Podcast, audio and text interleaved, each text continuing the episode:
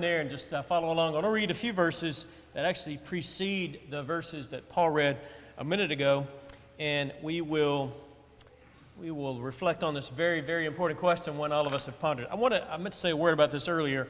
Hope you'll come back at five o'clock tonight. Um, we will look forward to a couple of things will be going on here. We'll have a devotional in this room right at five o'clock, short devotional.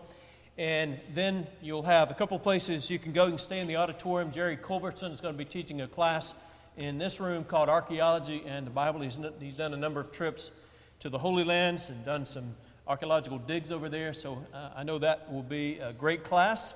We're also going to have a faith in action opportunity where we seek to, as the name would imply, seek to uh, take what we believe and put it into action in some way in serving the community. And I appreciate Dania Petrozella for organizing an event for us tonight. We'll go downstairs and we'll have an opportunity to do a couple of things. One will be preparing some hospitality bags for some ladies who have recently been incarcerated and have gotten out, and uh, we're just going to try to bless them in some way.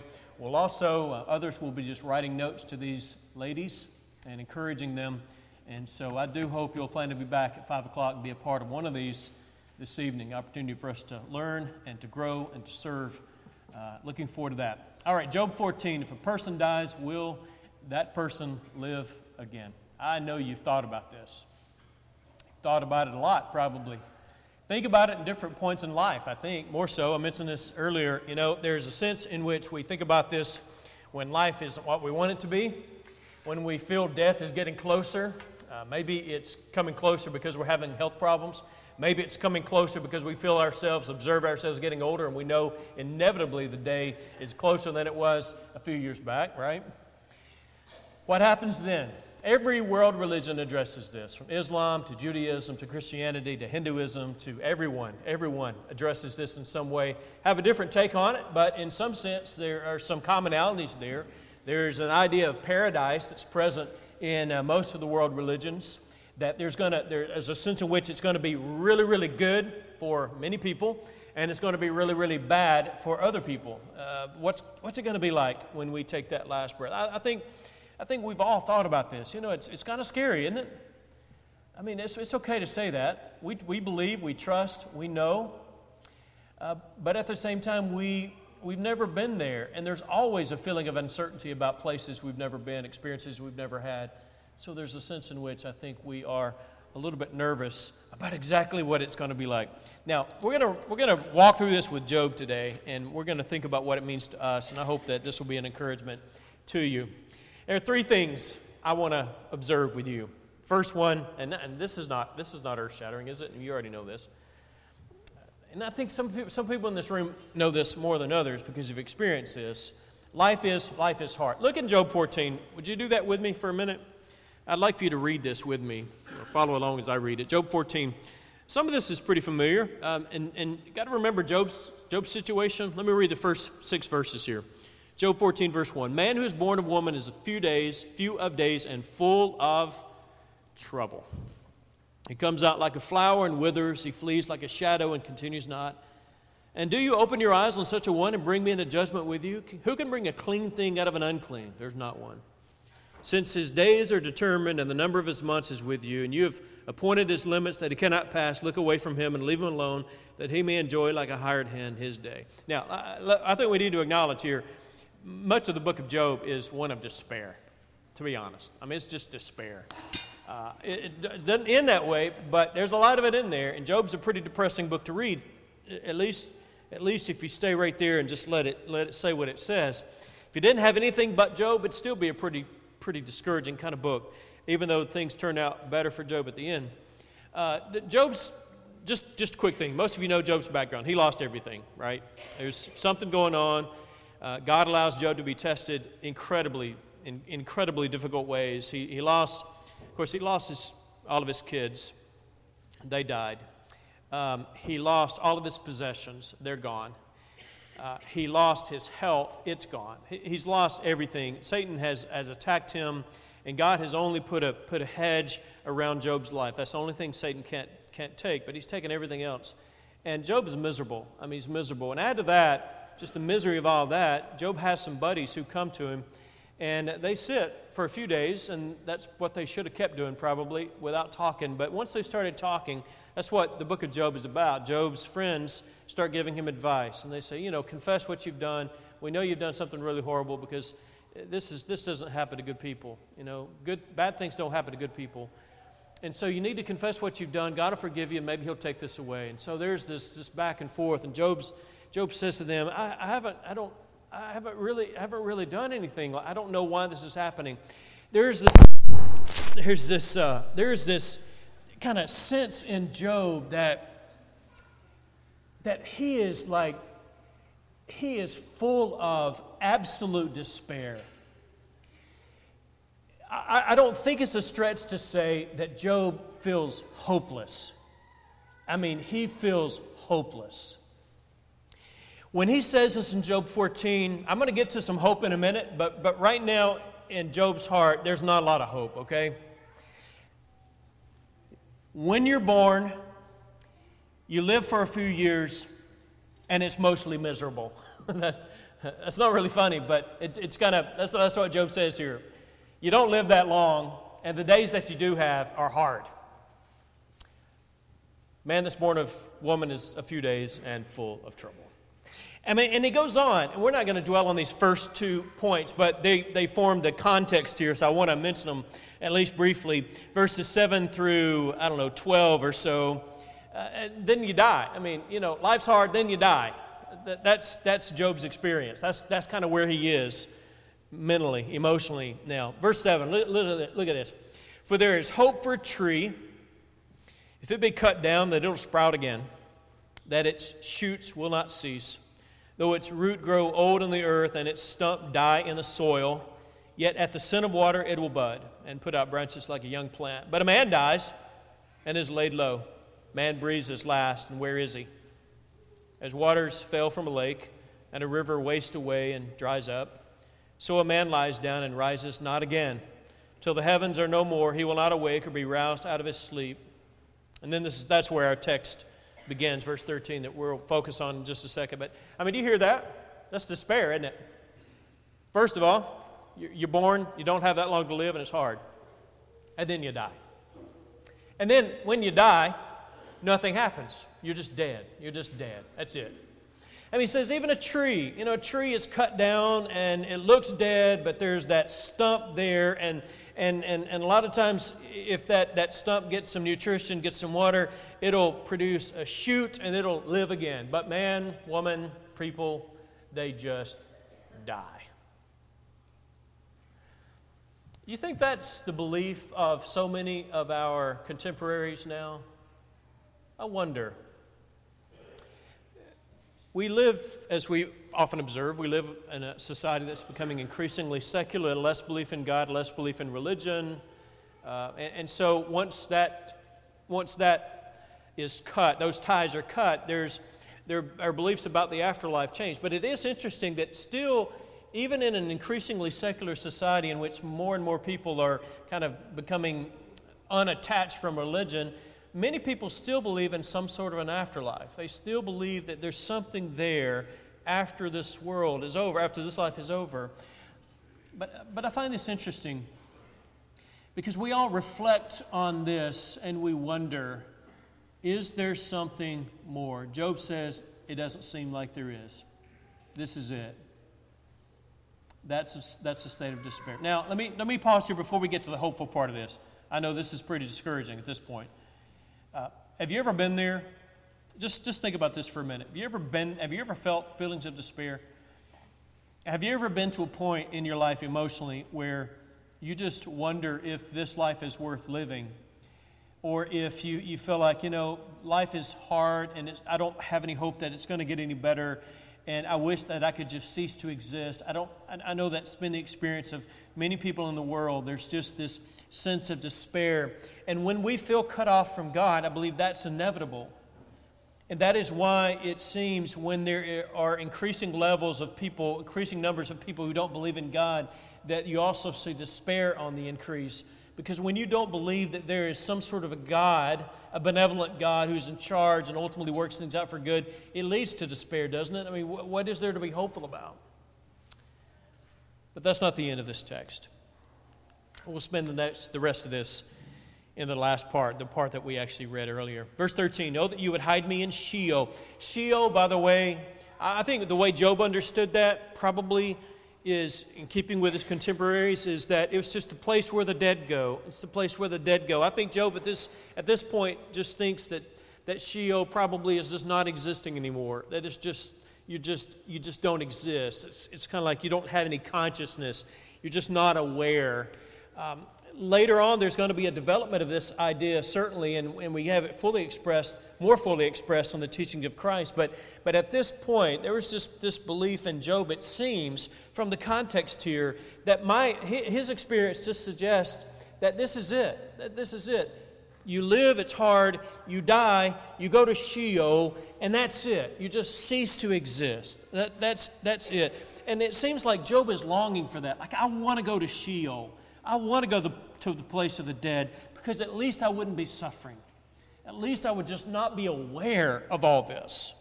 So he says, Oh, that you would hide me in Sheol. Just let me be unconscious, as it were. That you would conceal me until your wrath be past. That you would appoint me a set time and remember me. Now, here's where you see, you see glimmers of hope. Now, Job does not know about Jesus. He has an underdeveloped view of the afterlife. but he knows enough about God to know that God is not a God who is simply going to let me live this life, let me suffer like this, let me die, and that's it. He knows there's got to be something more. And we see embedded in this text the gospel Though I don't think Job understood it fully, I don't know how much he understood. Uh, it, it, seems like Job is full of despair, but in the middle of his despair, there's this glimmer of light, just, just a little bit, where he says, I wish you would let me go to the place of the dead. I wish you would just let me be unconscious there, that I would just not know anything's going on until you're done with me, until you're done punishing me, until your wrath is past. And then he says. You would appoint me a set time, and you would remember me. And then a question. This is a pretty off quoted part of the book of Job. If a man dies, will he live again? Shall he live again? All the days of my service, I would wait till my renewal should come. The reason I'm preaching this today, by the way, I meant to say this at the beginning, but is on the first Sunday of each month in the book of, in the year 2021, I've been addressing the theme of renewal. Uh, something to do with being renewed or the idea of renewal. And here in this is this belief, however shaky it was at this point in Job's life, that there is renewal coming. That's why we're talking about this today. Because we want to be renewed, we want something more than this.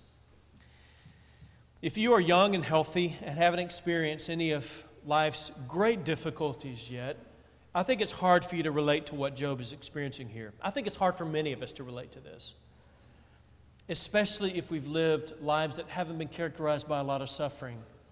He says, Life's hard, you die, and that's it. But maybe that's not it. I think Job is, what he's saying essentially is, I know the character of God, or I need, at least I know enough about the character of God to know that maybe there's something more than this. Maybe God is a God who's not going to let me just cease to exist. Maybe God is not going to let my life simply to have been lived for no purpose at all. If a man dies, shall he live again? I mean, I think, I think the way you ought to read this in Job, now we're not going to read it this way because we've got more revelation. But I think if you only had Job here, this is it. You didn't have the rest of the Old Testament, you didn't have the New Testament, you only had Job. This is a negative question. Job expects the answer to this to be no. Tree, he just said it. Tree's going to live again. People just die. That's it. They just die. That's his experience. That's what it seems like at this time. If a man dies, shall he live again? Nope. Nope. Doesn't seem like it. But I still think, I still think that in, in Job's heart at this point, though he is down and full of despair and he's pretty negative about the whole deal, he's got, like in the back of his mind, hope. And he cries out in verse 14 All the days of my service, I should wait till my renewal should come. That days of my service there, by the way, is it's like it's not a positive thing. Um, it's not just like I'm going to serve for a while. It's till I've paid my debt, essentially. Till I've till I've done whatever whatever you want me to do. You know, till I've been punished enough. Uh, what what all the days of my I've served my time. Whenever that's over, I would wait for that till my renewal should come. That word renewal is, uh, is an interesting word. One, one person I was reading says it has hints of resurrection in it. Um, not sure. Renewal, it, it does have to do with getting, as the word would imply, getting a, a, a new experience. It certainly has something to do with that till my renewal should come. I do think that I'll get, I'll get here in a second. I do think there are hints here of what we would call, what we believe to be the resurrection that we see in Christ. There's one more phrase I wanted you to see. You would call and I would answer you. You would long for the work of your hands. Now, here's where we get to something that is very hopeful. If a man dies, shall he live again? After I've paid my debt, I'd wait till my renewal should come. You would call and I would answer you. You would long for the work of your hands. Now, I love this because in this, though Job didn't know fully what it was saying, I don't believe he did. I believe he is. Uh, He's, he's in a moment of despair. He doesn't know what he's pointing to, but God is sovereign, working through Job's experience, working through Job's words. And God inspires this text, inspires Job to give some hints here of things that Job doesn't fully understand, and then we could later read with a, with a greater understanding. And I think that's what we ought to do. And here's the way I think we ought to read this.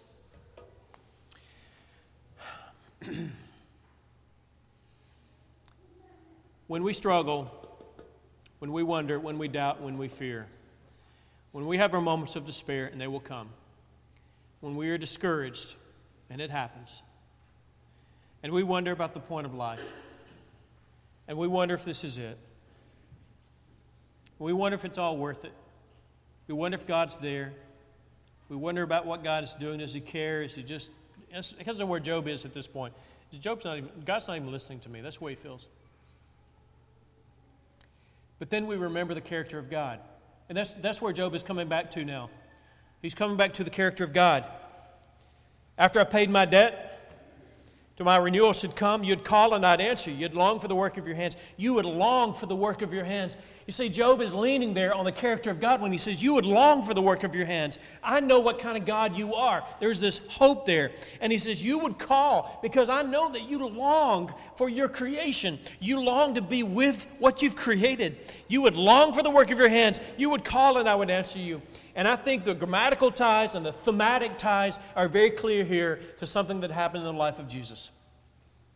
You remember when Jesus went to the tomb of his good friend Lazarus, when he went to their house, Mary, Martha, Lazarus' house. He spent a lot of time there in his ministry days. And he would go to Jerusalem, he would come out to Bethany and spend some time with his good friends, these three siblings. And, uh, but in John 11, he came there after Lazarus had died. He got there, Everybody's crying. Mary and Martha are full of despair. Uh, you know, Jesus didn't get there in time from their perspective. You could have come earlier. You could have gotten here sooner. If you'd, if you'd gotten here sooner, he wouldn't have died. Jesus goes to the tomb. He cried. Remember that? John 11. Jesus wept. He cried. Everybody's crying.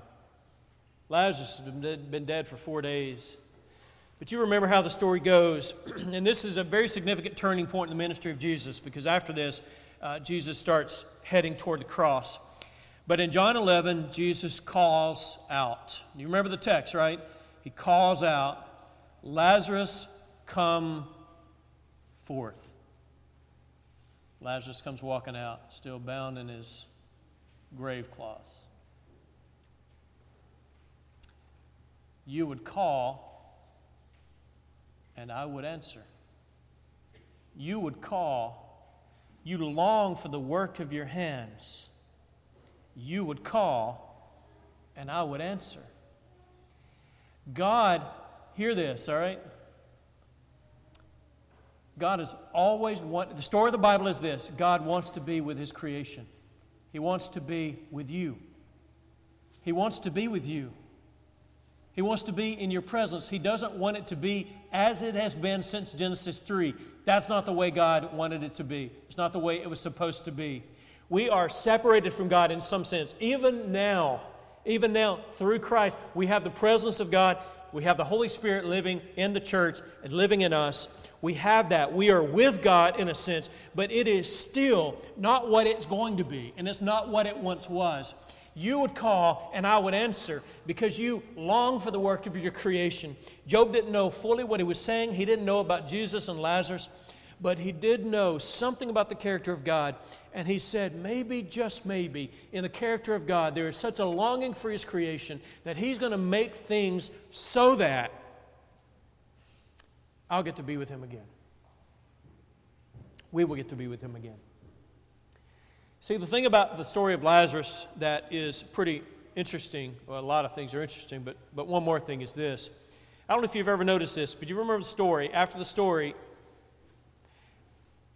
after Jesus does what he does, he raises Lazarus from the grave, there's a statement there that this was a turning point because the religious leaders of Jesus' day said, essentially, now we've got to kill him.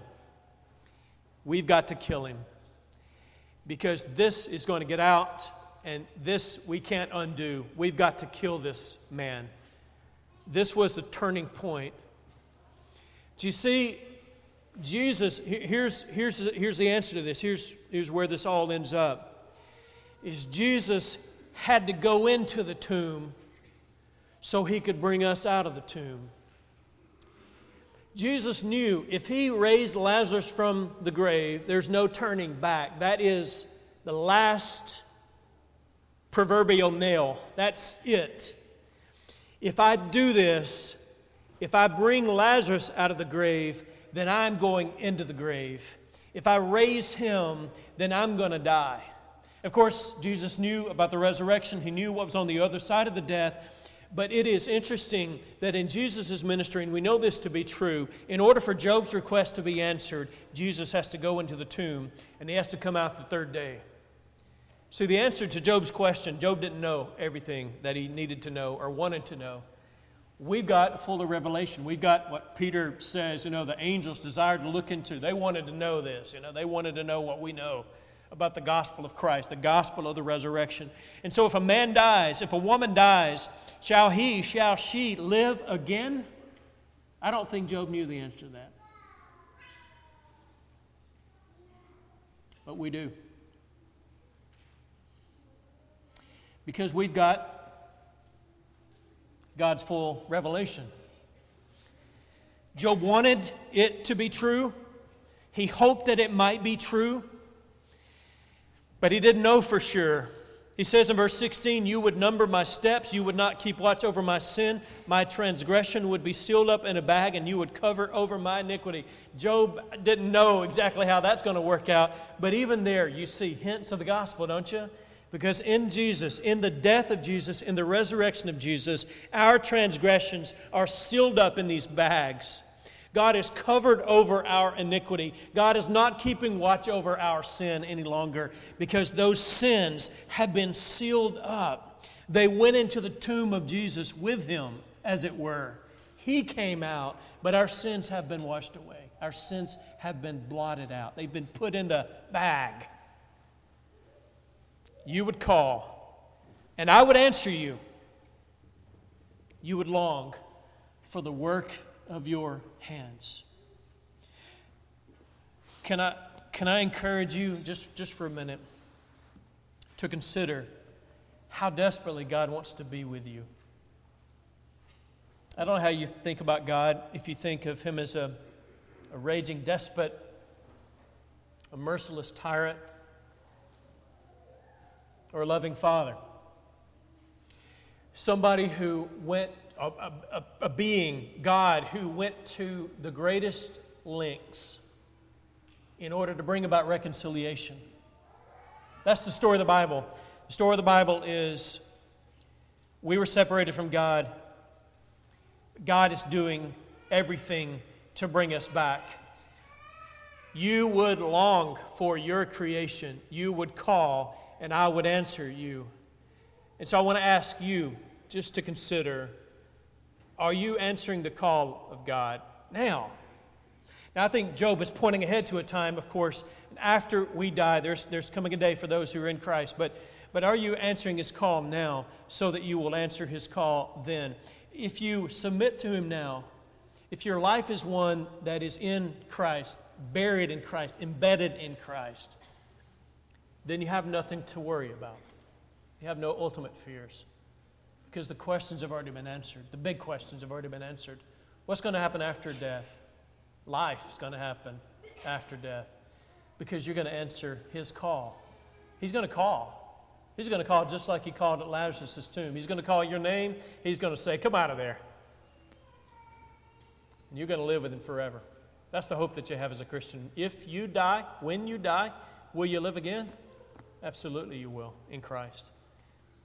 But let me encourage you if you haven't answered his call now, and his call is to live your life in submission to him, to come to faith in him, to, to be baptized into him for the forgiveness of your sins, allow God's Spirit to live within you, answer that call now.